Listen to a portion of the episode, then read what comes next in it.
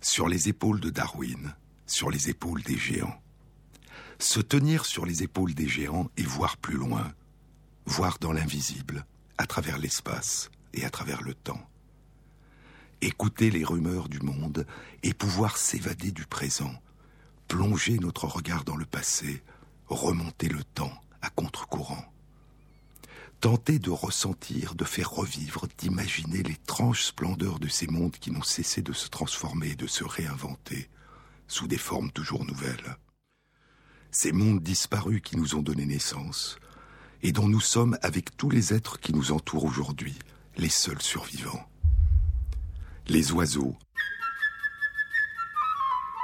les merveilleux oiseaux qui parcourent le ciel et peuplent les campagnes, les forêts et nos jardins, sont les seuls rescapés des mondes disparus des dinosaures, des survivants et des migrants. Environ 20% des 10 500 espèces d'oiseaux actuelles sont des oiseaux migrateurs. Chaque année, à l'automne, dans nos forêts, dans nos campagnes, dans nos jardins, de très nombreux oiseaux s'engagent dans une longue quête, dans un long voyage. Ils fuient la venue de l'hiver, du froid et du gel. Ils répondent à un ancien appel, l'appel du départ, le départ vers le sud. Puis ils reprendront leur vol et regagneront au printemps les régions du nord, où aura lieu leur saison des amours, où ils construiront leur nid et élèveront leurs petits. Les exploits des oiseaux migrateurs sont étonnants.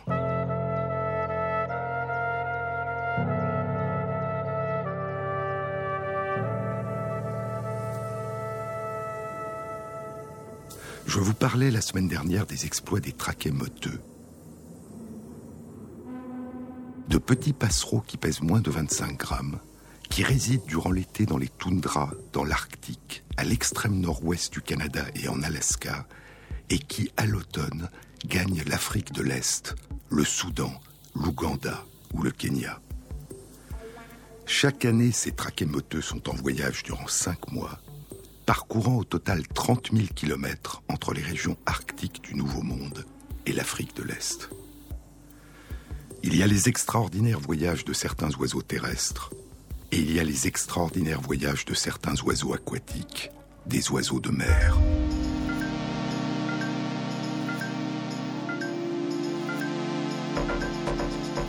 La sterne arctique, Sterna paradisea, et le puffin fuligineux, Puffinus criseus. Il parcourt le monde à la recherche des bancs de poissons dont ils se nourrissent, qui se déplacent durant l'année à travers les océans. Les très longues migrations de ces oiseaux de mer les font voyager d'un hémisphère à l'autre, de part et d'autre de l'équateur, dans des régions fraîches de l'hémisphère nord et de l'hémisphère sud. Et chaque année, ils vivent deux étés, l'été de l'hémisphère nord et l'été austral. Chaque année, ils s'envolent d'un hémisphère au début de l'automne et arrivent à destination dans l'autre hémisphère au printemps. Deux fois par an, ils vivent les journées les plus longues, les nuits les plus courtes. Et jamais ils ne vivent l'obscurité des nuits d'hiver. Les puffins fuligineux ont une quarantaine de centimètres de long. Leurs ailes ont une envergure d'environ un mètre et ils ont un poids d'environ 800 grammes. Leur corps et leurs ailes sont de couleur brun-gris sombre avec quelques taches argentées sous les ailes. Leurs pattes et leurs becs sont gris. Ils se nourrissent de poissons et peuvent pêcher en plongeant dans l'océan à une profondeur de plus de 60 mètres. Ils vivent leur saison des amours, construisent leur nid et élèvent leurs petits dans l'hémisphère sud, de novembre à mars, durant l'été austral. La plupart en Nouvelle-Zélande, en Australie ou en Tasmanie, d'autres dans les îles Malouines, au large de l'Argentine, et en terre de feu, à la pointe sud de l'Amérique du Sud. La migration la plus spectaculaire est accomplie par les puffins fuligineux qui font naître leurs petits en Nouvelle-Zélande, en Australie et en Tasmanie. Leur voyage décrit un très grand cercle à travers l'océan Pacifique. En mars-avril, au début de l'automne austral, ils partent vers le nord, il traverse l'océan Pacifique en franchissant l'équateur jusqu'aux régions arctiques qu'il gagne en juin-juillet et où il séjourne entre le golfe de l'Alaska, le nord de la Chine et le Japon jusqu'au début de l'automne de l'hémisphère nord, au mois de septembre-octobre. Alors, ils commencent leur voyage retour vers le sud, au-dessus de l'océan Pacifique, rejoignant en novembre à la fin du printemps austral la Nouvelle-Zélande, l'Australie ou la Tasmanie, où ils passeront l'été. Une étude publiée en 2006 dans les comptes rendus de l'Académie des sciences des États-Unis explorait le périple accompli par 19 puffins fuligineux qui avaient été capturés et qui avaient été équipés de géolocalisateurs. L'étude indiquait que la distance moyenne parcourue chaque jour durant les phases les plus rapides de leur voyage aller vers le nord était de 900 km par jour, et les oiseaux suivaient des chemins qui leur permettaient de profiter des courants de vent favorables. Ils ne voyageaient pas ensemble, mais passaient tous l'équateur à quelques jours d'intervalle, en suivant tous un même corridor aérien, probablement pour profiter des vents favorables et éviter les vents contraires. Au total, leur migration leur faisait chaque année parcourir en moyenne une distance de 64 000 kilomètres. Mais le champion du monde des longues distances parcourues semble être la sterne arctique. Elle pèse une centaine de grammes à une trentaine de centimètres de long et de longues ailes d'une envergure de 80 centimètres. Son corps et le dessus de ses ailes sont gris. Le dessus de sa tête et sa nuque sont noirs. Ses joues sous les yeux, son cou, son plastron et sa queue fourchue sont blancs. Ses pattes, ses doigts palmés et son bec sont rouges. La sterne arctique migre des régions arctiques aux régions de l'Antarctique, des régions du nord de l'hémisphère nord aux régions proches du pôle sud. Elle vit les plus longues journées de l'été de l'hémisphère nord durant lesquelles elle se reproduit et les plus longues journées de l'été de l'hémisphère sud. Le chemin le plus court entre ces deux régions est de 19 000 km, une distance aller-retour de 38 000 km, mais les sternes arctiques font de nombreux détours en chemin. Une étude publiée en 2010 dans les comptes rendus de l'Académie des sciences des États-Unis explorait les voyages de 11 sternes arctiques capturés au printemps sur leur territoire de reproduction dans les régions arctiques du Groenland et d'Islande et qu'on avait équipés de géolocalisateurs miniatures d'un poids de 1,5 gramme. Les oiseaux étaient partis à la fin de l'été au mois d'août, traversant l'océan Atlantique, puis avaient continué vers le sud, au large de la côte ouest de l'Afrique, Passé les îles du Cap Vert, leurs routes s'étaient séparées. Certains oiseaux ont continué à voler vers le sud en suivant à distance la côte ouest de l'Afrique, puis ont gagné le continent antarctique. Les autres oiseaux sont partis vers l'est, traversant l'océan Atlantique jusqu'à la côte est du Brésil, puis sont descendus vers le sud en longeant la côte est de l'Amérique du Sud, et ont rejoint eux aussi le continent antarctique. Un voyage allé en moyenne de près de 35 000 kilomètres. Puis, durant leur séjour aux frontières du pôle Sud, les sternes ont parcouru les rives du continent antarctique jusqu'au début de l'automne austral, sur des distances de 11 000 kilomètres en moyenne. Puis elles sont toutes reparties vers le nord en suivant le même chemin de retour, au large de la côte est de l'Amérique du Sud, puis de la côte est de l'Amérique du Nord jusqu'à leur arrivée en mai-juin dans les régions arctiques du Groenland et d'Islande, d'où elles étaient parties neuf mois plus tôt. Un voyage retour d'une longueur d'environ 25 000 kilomètres. Elles suivent des routes très proches, s'arrêtant et repartant des mêmes endroits à quelques jours de distance, mais elles ne voyagent pas ensemble. Au total, un périple de plus de 70 000 km en moyenne et certaines sternes arctiques avaient parcouru une distance de plus de 80 000 km. Les sternes arctiques peuvent vivre plus de 30 ans.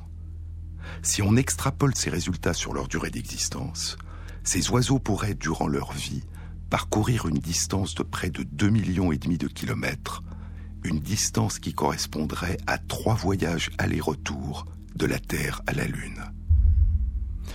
Une autre étude plus récente, publiée en 2013 dans Ardea, le journal scientifique de l'Union des ornithologues néerlandais, rapportait que sept sternes arctiques capturés aux Pays-Bas et équipés de géolocalisateurs durant l'été 2011, auraient parcouru en un an jusqu'à leur retour aux Pays-Bas l'été 2012 une distance de 90 000 km. Il y a les exploits des très grands voyageurs qui parcourent des distances spectaculaires, et il y a les exploits des oiseaux migrateurs qui sont capables non seulement de voler loin et longtemps, mais aussi de voler sans faire de halte, sans se poser.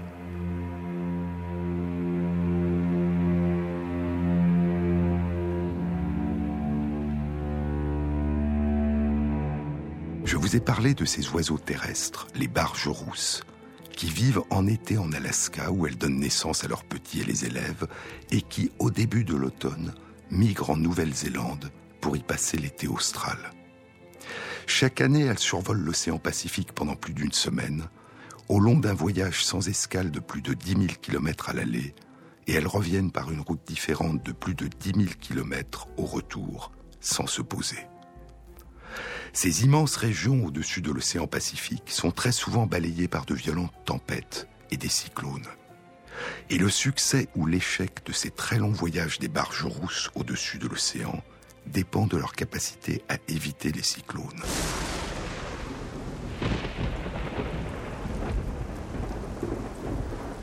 Et je vous disais qu'elles sont capables d'anticiper les périodes les plus calmes, non seulement autour du lieu de leur envol, mais tout au long de leur trajet.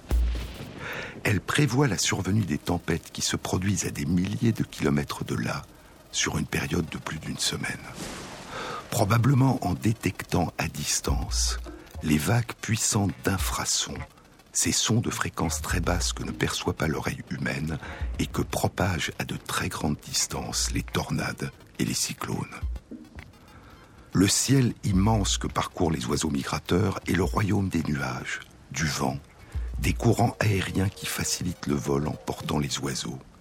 Mais c'est aussi le royaume des tempêtes, des cyclones, des typhons, des ouragans. Il y a les vents qui balayent les océans, et il y a les vents qui balayent les déserts.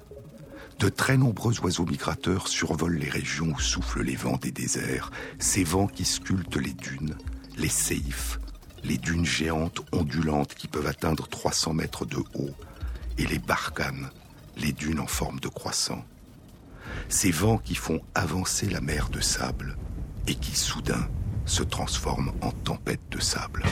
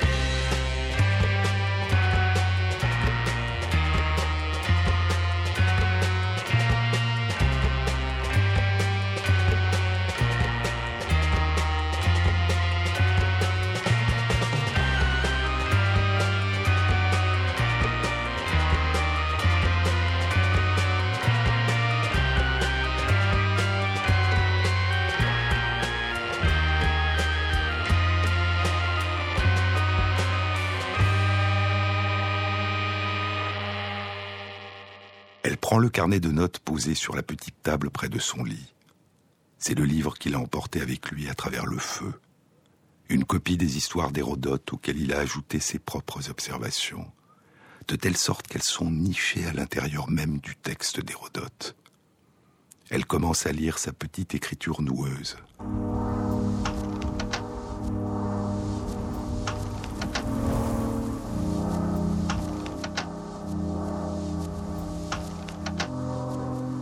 Y a un vent tourbillonnant dans le sud du Maroc, le Hajej, contre lequel les félaïnes se défendent avec des couteaux.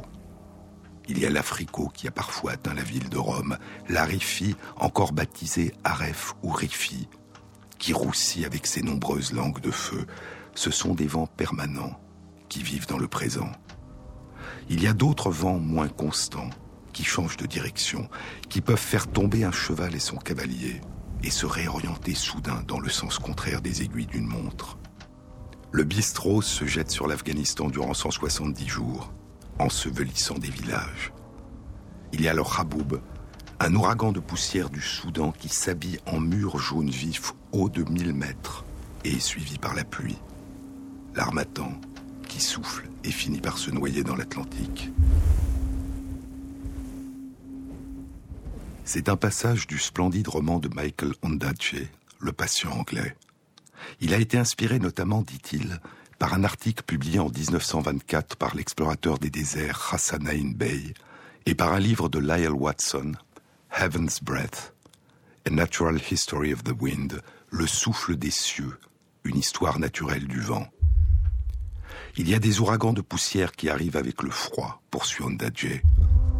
Le Khamsin, une poussière en Égypte de mars à mai, dont le nom vient du mot arabe qui signifie 50, le vent qui fleurit durant 50 jours, la neuvième plaie d'Égypte.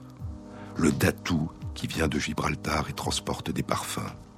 Il y a aussi le le vent secret du désert dont le nom a été effacé par un roi après que son fils y ait perdu la vie. Et le Nafrat, une explosion hors d'Arabie, le Mesa Ifouloussen, violent et froid du sud-ouest, connu des Berbères comme celui qui fait culbuter les volailles. Le Béchabar noir et sec du nord-est, qui vient du Caucase, le vent noir. Le Samiel de Turquie, poison et vent souvent utilisé dans les batailles, de même que les autres vents poison, le Simoun d'Afrique du Nord et le Solano, dont la poussière arrache des pétales rares, causant le vertige d'autres vents privés, voyageant au long du sol comme une inondation, faisant exploser la peinture, faisant s'effondrer les poteaux télégraphiques, transportant des rochers et des têtes de statues. L'armatan souffle à travers le Sahara empli de poussière rouge, poussière pareille au feu, pareille à la farine, pénétrant les canons des fusils et y coagulant. Les marins nommèrent ce vent rouge la mer des ténèbres, des brumes rouges de sable venant du Sahara furent déposées aussi loin au nord que la Cornouaille et le Devon, produisant des douches de boue si importantes qu'elles furent confondues avec du sang. Il y a en permanence des millions de tonnes de poussière dans l'air. Hérodote rapporte la mort de plusieurs armées, englouties dans le Simoun, et qui ne furent plus jamais revues. Une nation fut tellement enragée par ce vent diabolique, dit Hérodote, qu'elle lui déclara la guerre et marcha contre lui en ordre de bataille, avant d'être rapidement et complètement enterrée. Des ouragans de poussière qui prennent trois formes, le tourbillon, la colonne, le drap. Dans le premier, l'horizon disparaît. Dans le second, tu es entouré par des djinns valsants. Le troisième, le drap, dit Hérodote, est teinté de cuivre. La nature entière semble être en feu. Elle lève les yeux du livre et voit son regard sur elle. Il commence à parler à travers l'obscurité. Il y a des tribus qui gardaient la paume ouverte de leurs mains contre le vent qui se lève, qui croyaient que si c'était fait au bon moment, elles pouvaient détourner un ouragan dans une région adjacente du désert. Loin de là, il y a d'autres vents encore, moins violents, des tourbillons qui attendent certains oiseaux migrateurs qui reviennent au printemps au nord de l'Europe. La plaine du Narke était cernée de tous côtés par des montagnes couvertes de forêts, sauf dans le coin nord-est, où le lac Yelmaren s'infiltre dans le paysage et brise la clôture des montagnes. Ainsi, lorsqu'un matin le vent qui a pris des forces au-dessus de la Baltique se précipite sur le continent, il passe sans difficulté entre les collines du Sturmland et pénètre sans encombre dans le Narke la trouée de Yelmaren. Puis il détale dans la plaine du Narke, mais se heurte à l'ouest au grand mur des monts de Kils qui le rejette. Alors le vent se tord comme un serpent et part vers le sud. Mais là se dresse le Tiveden, qui donne au vent un coup qui le renvoie à l'est. Et à l'est se trouve l'épaisse forêt de Tilleux, qui rejette le vent au nord sur le Keglan. Et du Keglan, le vent repart vers les monts du Kils, puis vers Tiveden, et une nouvelle fois vers la forêt de Tilleux. Il tourne et retourne, en décrivant des cercles chaque fois plus resserrés, jusqu'à ce qu'il finisse par demeurer comme une toupie au milieu de la plaine, tournoyant et tourbillonnant sur lui-même. C'est un passage d'un livre dont je vous ai parlé la semaine dernière, Le merveilleux voyage de Nils Holgersson à travers la Suède. Il a été publié il y a plus de 100 ans par Selma Lagerlöf, la première femme qui sera distinguée par le prix Nobel de littérature. Nils Holgersson est un garçon de 14 ans qu'un tomté, un petit lutin, a transformé en un garçon minuscule. C'est le début du printemps.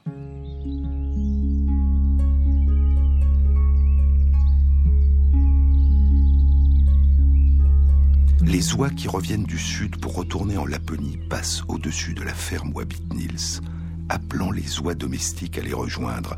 Et Martin, le jar de la ferme où vit Nils Holgersson, décide de les rejoindre et s'envole avec elles, et le minuscule Nils se retrouve dans les airs, sur la tête du jar.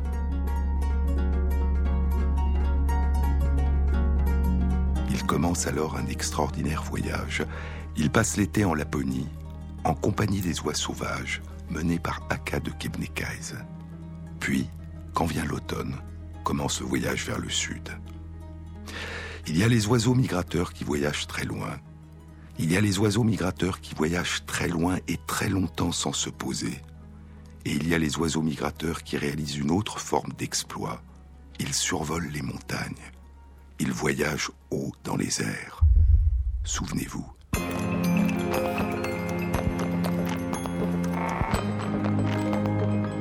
Une oies sauvages en bon ordre volaient rapidement vers le sud.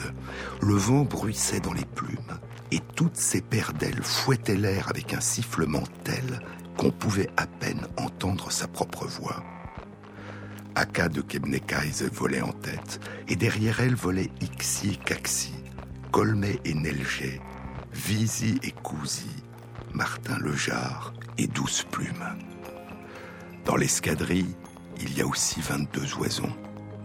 Jamais auparavant les pauvres petits n'avaient entrepris de longs voyages, et au début, ils eurent des difficultés à suivre le rythme.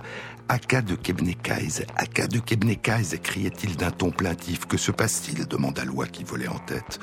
Nos ailes sont lasses de battre, nos ailes sont lasses de battre, criaient les petits. Ça ira mieux dans un moment, répondit Loi qui volait en tête, sans ralentir le moins du monde. Et elle savait apparemment ce qu'elle disait, car lorsque les oiseaux eurent volé quelques heures de plus, ils cessèrent de se plaindre de leur fatigue le troupeau d'oies sauvages survolait encore les montagnes, et les vieilles oies criaient les noms de tous les sommets qu'elles dépassaient, pour que les jeunes les apprennent. Mais quand elles eurent passé un moment à crier, voici le Porso Choco, et là le Sarjek Choco, et là le Soulitelma. Les petits s'impatientèrent à nouveau. Aka, Aka, Aka, criait-il d'une voix déchirante. Qu'est-ce qui se passe demanda l'oie qui volait en tête. Il n'y a plus de place dans nos têtes pour d'autres noms, crièrent les petits. Il n'y a plus de place dans nos têtes. Plus on fait entrer les choses dans une tête, plus il y a de place, répondit Aka qui volait en tête, en continuant son énumération de noms bizarres. Le Soulitelma, le Partej Aka, le Sarek Aka, des noms de montagnes en Laponie, des noms de sommets. Le Soulitelma, haut de 1860 mètres, le Partech Aka, haut de 2000 mètres, est le second plus haut sommet de Suède de 2089 mètres d'altitude, le Sarech Aka. Aka. Aka, le prénom de loi qui mène le groupe en volant en tête à la pointe du V que forme l'escadrille, signifie dans la langue du peuple des Samis de Laponie femme âgée. Loi Aka de Kebnekaise, nous dit Selma Lagerlöf, est âgée de plus de 100 ans. Et sa renommée est si grande que les meilleurs oies sauvages se joignaient à elle. Mais ce que Selma Lagerlöf ne nous dit pas, car chaque lecteur en Suède le sait, c'est que ce nom Aka signifie montagne. Et c'est le nom d'une montagne en Laponie, à 20 km au nord du cercle arctique, une montagne qu'on appelle la reine de la Laponie, et que le peuple sami considère comme une montagne sacrée. Aka de Kebnekaise. Ce que Selma Lagerlöf ne nous dit pas non plus, car chaque lecteur en Suède le sait, c'est que Kebnekaise est aussi le nom d'une montagne, la plus haute montagne de Suède. Son sommet recouvert d'un glacier s'élève à près de 2110 mètres d'altitude. Elle est située en Laponie, à 150 km au nord du cercle polaire arctique. Et durant la longue migration du printemps vers le nord de la Laponie, la vieille et sage Aka de Kebnekaise survole ses sommets de 2000 mètres d'altitude, menant ses oies et le minuscule Nils Holgersson perché sur la tête du jar Martin. Mais il y a d'autres oies qui, au cours de leur migration, survolent des sommets beaucoup plus élevés que ceux de la Laponie. Les championnes dans ce domaine sont les oies à tête barrée. Au cours de leur migration, elles franchissent le toit du monde, les sommets de l'Himalaya. Les oies à tête barrée nichent en Asie centrale, en Mongolie et en Chine, et passent l'hiver dans le nord de l'Inde.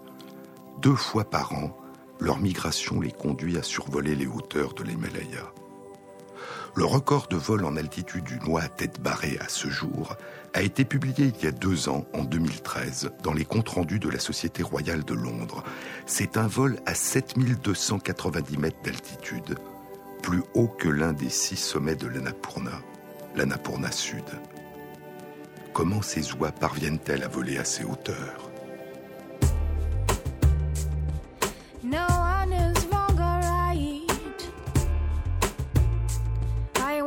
to end our fight. Let's dance our way into the light. We never saw inside. Love is not what has failed. Why can't we both be saved? For the old games we've played.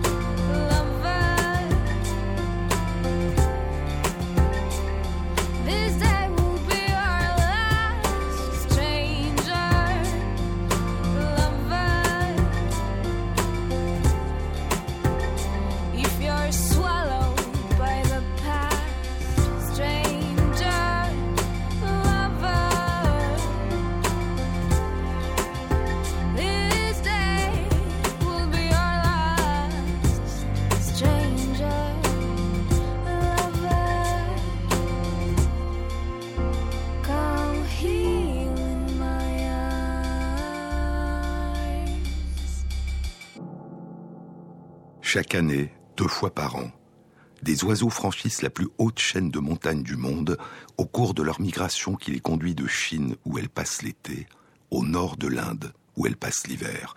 Ce sont des oies, les oies à tête barrée, et des grues, les grues demoiselles.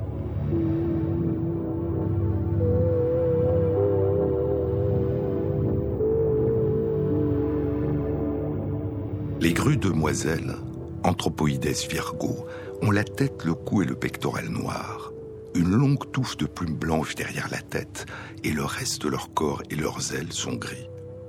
Leur bec est orange et vert, et leurs longues pattes sont noires. Elles pèsent de 2 à 3 kilos, ont un mètre de long, 70 cm de haut, et leurs ailes déployées ont une envergure d'un mètre cinquante. Leur appel à la sonorité aiguë des trompettes. Dans les langues de l'Inde du Nord, on les nomme kaunch, et elles sont depuis longtemps célébrées par les poètes pour leur grâce et leur danse. Les oies à tête barrée, Anser indicus, pèsent environ 3 kilos et ont 70 cm de long. Leur corps est gris-blanc, leurs ailes sont gris-noires et leur tête est blanche. Elles ont la nuque noire, une barre blanche verticale sur le côté du cou, le bec jaune et les pattes oranges, et elles ont deux barres noires sur la tête. À des altitudes de plus de 4000 mètres, l'atmosphère est pauvre en oxygène. La concentration de l'atmosphère en oxygène est la même qu'au niveau de la mer, 21% de la composition de l'atmosphère, mais l'atmosphère est appauvrie dans toutes ses composantes. Un même volume d'air, et donc un même volume d'air inspiré, ne contient que la moitié environ de la quantité de molécules, et donc près de la moitié de la quantité d'oxygène qui est présente au niveau de la mer. Il faut dépenser deux fois plus d'énergie, deux fois plus de calories pour pouvoir faire les mêmes efforts qu'au niveau de la mer. Et à des altitudes de plus de 5500 mètres, non seulement la teneur en oxygène est encore plus basse, mais la pression atmosphérique est deux fois inférieure à ce qu'elle est au niveau de la mer, et la faible pression atmosphérique demande aux oiseaux plus d'efforts pour pouvoir se maintenir dans les airs. En 2011 et 2012, des chercheurs ont découvert que lorsqu'elles franchissent l'Himalaya, les oies à tête barrée volent souvent très tôt le matin ou durant la nuit, lorsque l'air est le plus froid et le plus dense, ce qui leur permettrait de voler en faisant moins d'efforts et en économisant de l'énergie. Comment les oies à tête barrée réussissent-elles à franchir l'Himalaya? C'est la question qu'explorait une étude publiée dans Science la semaine dernière, le 16 janvier 2015. Sur la couverture de Science, il y a une photo de cinq oies à tête barrée, en plein vol. Leur tête, leur cou, leur corps et leurs pattes forment une droite horizontale qui fend le ciel. Leurs ailes noires qui battent sont comme projetées au-dessus et au-dessous de leur corps. Sous elles et derrière elles, le paysage est blanc, gris et brun. Elles sont en train de survoler les hauts plateaux enneigés du Tibet. Au fond, se dressent les sommets de l'Himalaya. L'étude a été réalisée par des chercheurs de Grande-Bretagne, de Mongolie, du Canada, des États-Unis, d'Italie et d'Allemagne, animés par Charles Bishop et Lucy Hawkes de l'Université de Bangor, en Grande-Bretagne. Les chercheurs avaient équipé sept oies à tête barrée en Mongolie de petits instruments capables de mesurer la pression d'oxygène, l'altitude, le nombre et l'amplitude des battements d'ailes des oies, leur température et la fréquence des battements de leur cœur. Puis ils ont analysé les données recueillies lors de leur survol de l'Himalaya durant leur migration de la Mongolie à l'Inde. L'altitude moyenne du vol des oies était de 4700 mètres, avec des pics à 6400 mètres de hauteur. Mais la grande surprise a été la découverte que les oies ne volent pas à une altitude constante. Elles épousent en permanence les reliefs des montagnes et des hauts plateaux. L'une des oies était descendue en 20 minutes de 1000 mètres, puis elle était remontée de plus de 2000 mètres durant l'heure et demie qui a suivi.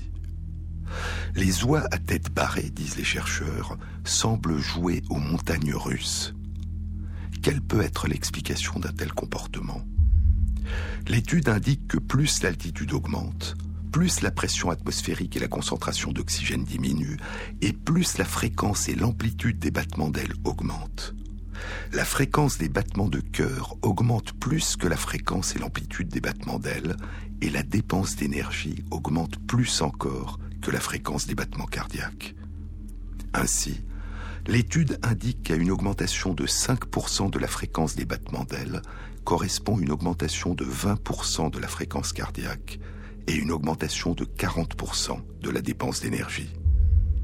Et ainsi, jouer aux montagnes russes économiserait la dépense d'énergie que nécessiterait un vol constant en haute altitude. À titre d'exemple, l'une des oies qui avait atteint une altitude de 3000 mètres a commencé à suivre un trajet descendant ondulé, dessinant les contours d'une petite série de pics de moins en moins élevés, descendant puis remontant, et passant en 8 heures de son altitude de départ de 3000 mètres à une altitude de 1500 mètres. De là, elle remonte en 2 heures à une altitude de 3000 mètres. Puis elle redescend en 2 heures à une altitude de 2000 mètres, puis durant les deux heures suivantes, elle remonte brutalement de 2000 mètres à une altitude de 4400 mètres. Au total, en 15 heures, elle est passée d'une altitude de 3000 mètres à une altitude de 4400 mètres, un dénivelé de 1400 mètres. Mais parce qu'elle a continuellement suivi étroitement le relief, ces montées et ces descentes successives lui ont fait faire au total une ascension de 6300 mètres et ces plongeons successifs lui ont fait faire au total une descente de 4900 mètres, 6300 mètres de montée et 4900 mètres de descente pour monter un palier de 1400 mètres, de 3000 mètres d'altitude à 4400 mètres. Les chercheurs ont calculé l'économie d'énergie que permet ce vol qui épouse étroitement le terrain. Le vol en montagne russe qu'a réalisé Loa durant 15 heures avec toutes ces montées et descentes, correspond à un vol à une altitude moyenne de 2600 mètres. Si elle était montée régulièrement durant 15 heures en suivant le plus court chemin, une droite, de 3000 à 4400 mètres, l'altitude moyenne de son vol durant ces 15 heures aurait été de 3900 mètres. Et l'étude indique qu'un vol ondulant de 15 heures, à une altitude moyenne de 2600 mètres, correspond à une économie d'énergie de 8% par rapport à un vol ascendant en ligne droite de 15 heures en restant à une altitude moyenne de 3900 mètres. C'est ce qu'indique le titre de l'article. La stratégie de vol en montagne russe des oies à tête barrée leur permet d'économiser de l'énergie durant leur migration au-dessus de l'Himalaya. Les oies volent très près des reliefs des montagnes et des hauts plateaux du Tibet en moyenne à un peu plus de 60 mètres du sol. Cette stratégie de vol apparemment étrange permet d'autant plus aux oies d'économiser leur énergie qu'elles profitent pour remonter des vents ascendants sur les flancs des montagnes et qu'elles évitent les forts vents contraires qui peuvent souffler en altitude. Elles ont aussi plus de facilité pour repérer les endroits hospitaliers où elles peuvent faire escale. Et ainsi, elles franchissent deux fois par an le toit du monde, dans un environnement inhospitalier, évitant au mieux de dépasser leurs limites physiologiques, évitant d'épuiser leurs réserves de graisse et d'énergie, et de dépasser trop longtemps leur fréquence cardiaque maximale de 400 battements de cœur par minute.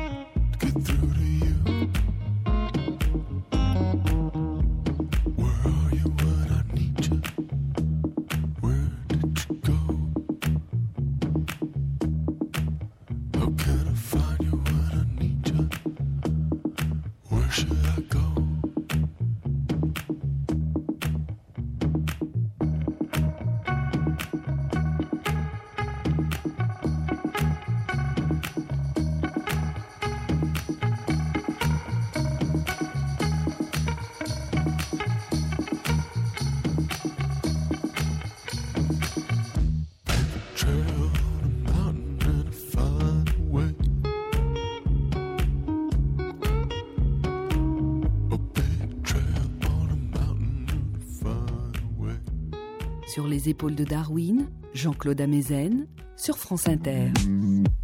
Aux origines des oiseaux, je vous le disais la semaine dernière, il y a eu dans la grande famille des dinosaures théropodes une succession de métamorphoses qui a débuté il y a 200 millions d'années. Et cette succession spectaculaire de métamorphoses s'est traduite par une diminution extrêmement importante au cours des générations de la taille et du poids de ces dinosaures.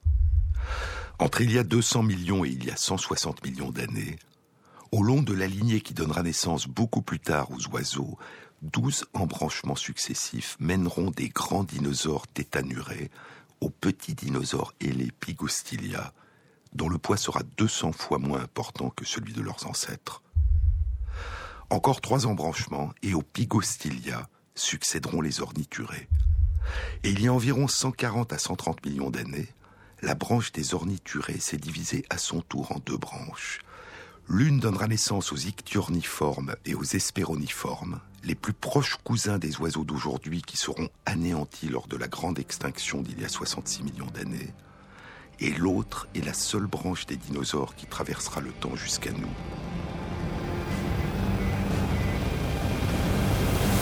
Celle des oiseaux. Il y a un mois, le 15 décembre 2014, Science publiait une section spéciale contenant huit études consacrées à l'exploration des origines et de l'évolution des oiseaux. Le consortium international qui a publié ces huit études a impliqué 200 chercheurs de 80 laboratoires dans 20 pays à travers le monde. Et ce consortium a réalisé une analyse complète de l'ADN de 48 espèces d'oiseaux qui sont représentatifs de la quasi-totalité de la diversité des 10 500 espèces qui composent aujourd'hui l'univers des oiseaux.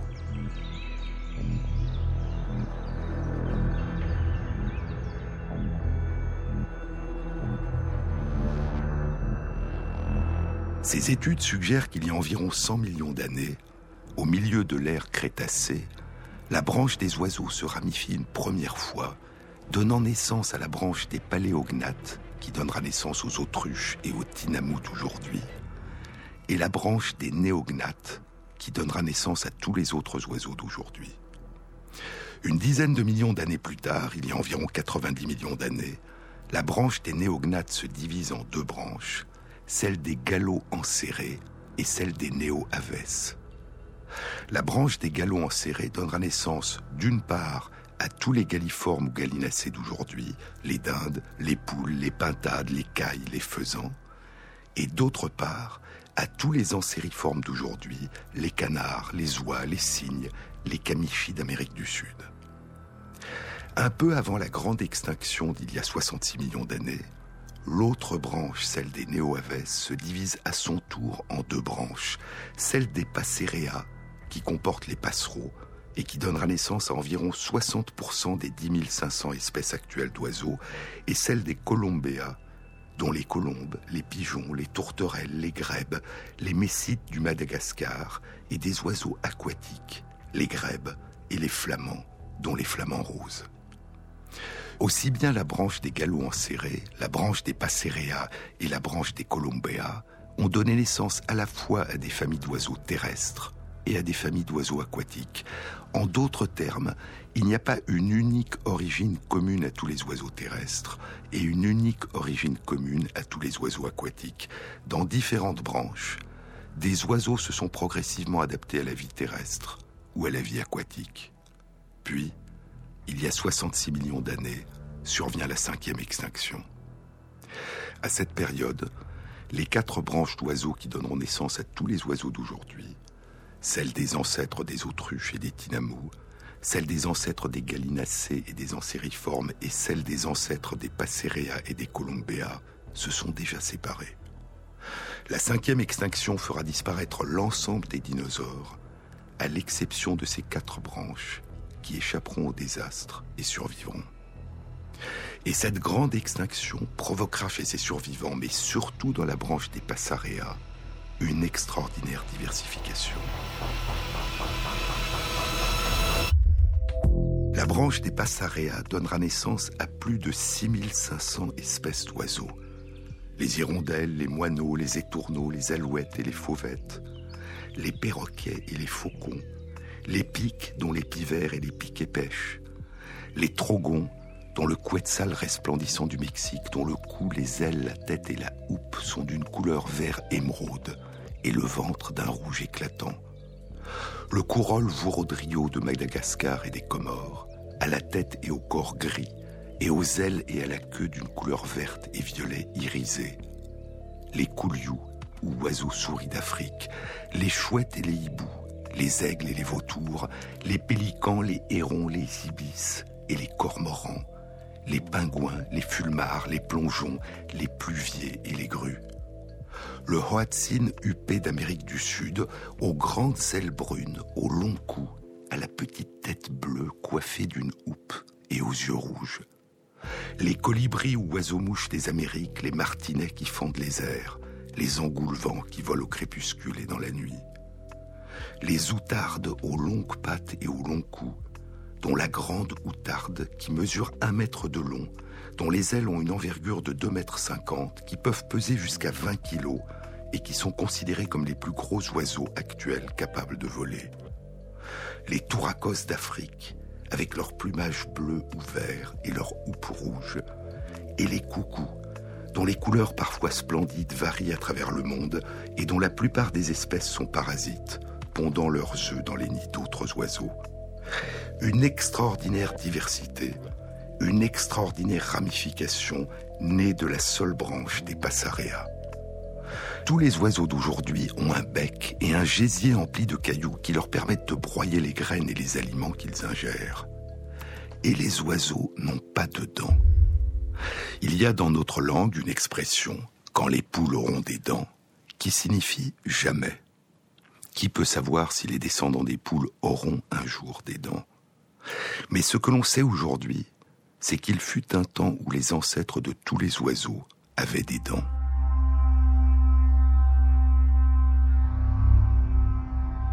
Quand les poules avaient des dents, ou plutôt quand les lointains ancêtres des poules, des rouges-gorges et des pinsons, des canards, des perroquets, des autruches, des pingouins, des pélicans, des pigeons, des canaris et des aigles avaient des dents.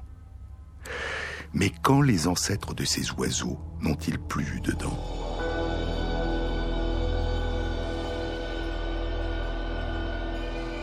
Pour aborder cette question, il nous faut à nouveau remonter le temps et revenir à une période d'il y a environ 140 à 130 millions d'années, quand la branche des orniturés se divise en deux branches, celle qui a donné naissance à Ictiornis et à Hesperornis, qui ont disparu il y a 66 millions d'années, et celle qui a donné naissance à tous les oiseaux d'aujourd'hui. L'étude des fossiles d'Ictiornis et d'Hesperornis indique que ces plus proches cousins des ancêtres des oiseaux d'aujourd'hui avaient un bec et des dents. Et c'est donc vraisemblablement après s'être séparé de la branche des ictiorniformes et des espéroniformes, il y a environ 140 à 130 millions d'années, que les ancêtres de tous les oiseaux d'aujourd'hui ont cessé d'avoir des dents. Chez tous les animaux d'aujourd'hui qui ont des dents, les crocodiles, les alligators, les lézards et la quasi-totalité des mammifères, la construction des dents dépend de la fabrication à partir de six gènes, de six protéines, dont la dentine, et cinq autres protéines qui constituent l'émail qui recouvre les dents. L'une des huit études publiées dans Science il y a un mois explorait la séquence de ces six gènes dans les 48 espèces d'oiseaux qui sont représentatives de la quasi-totalité de la diversité des oiseaux d'aujourd'hui. Dans ces 48 espèces, ces six gènes présentent de nombreuses délétions, des pertes, et de nombreuses mutations, des modifications, dont l'une des conséquences est qu'il leur est impossible de contribuer à la fabrication de dents.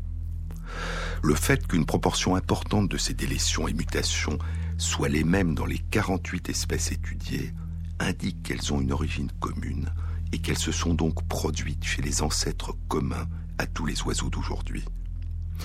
En se fondant sur une horloge biologique qui prend en compte le rythme de l'accumulation des mutations de l'ADN, les chercheurs estiment que la perte de la capacité de fabriquer l'émail s'est produite il y a environ 116 millions d'années.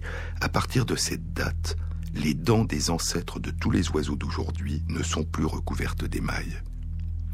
Quant à la perte de la capacité à fabriquer la dentine, elle remonte à une période plus difficile à préciser, qui est comprise entre il y a 116 millions d'années et il y a 100 millions d'années. C'est de là que daterait l'absence complète de dents chez les ancêtres des oiseaux d'aujourd'hui. Mais l'étude des fossiles et l'étude des gènes des oiseaux d'aujourd'hui conduit les chercheurs à proposer que la perte des dents s'est faite en deux temps, parallèlement à l'émergence du bec. D'abord, une perte de dents et un développement du bec sur les parties antérieures des mâchoires supérieures et inférieures, puis une perte des dents et un développement du bec sur les parties postérieures des mâchoires. Et à partir de ce stade, le bec aurait remplacé les dents. Et ainsi, il y a au moins 100 millions d'années, plus de 35 millions d'années avant la disparition de tous les autres dinosaures, les petits dinosaures qui allaient donner naissance à l'extraordinaire diversité des oiseaux d'aujourd'hui avaient des ailes, des plumes, un bec, mais déjà plus de dents. Cela fait longtemps, très longtemps, que les ancêtres des poules ont perdu leurs dents. Leurs descendants en auront-ils un jour?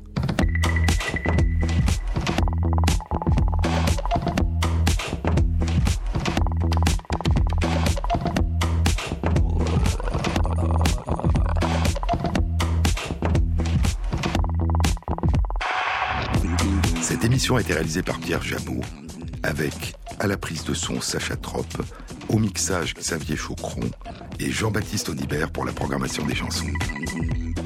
Et merci à Christophe Magère qui met en ligne sur la page de l'émission Sur les épaules de Darwin, sur le site franceinter.fr, les références aux articles scientifiques et aux livres dont je vous ai parlé.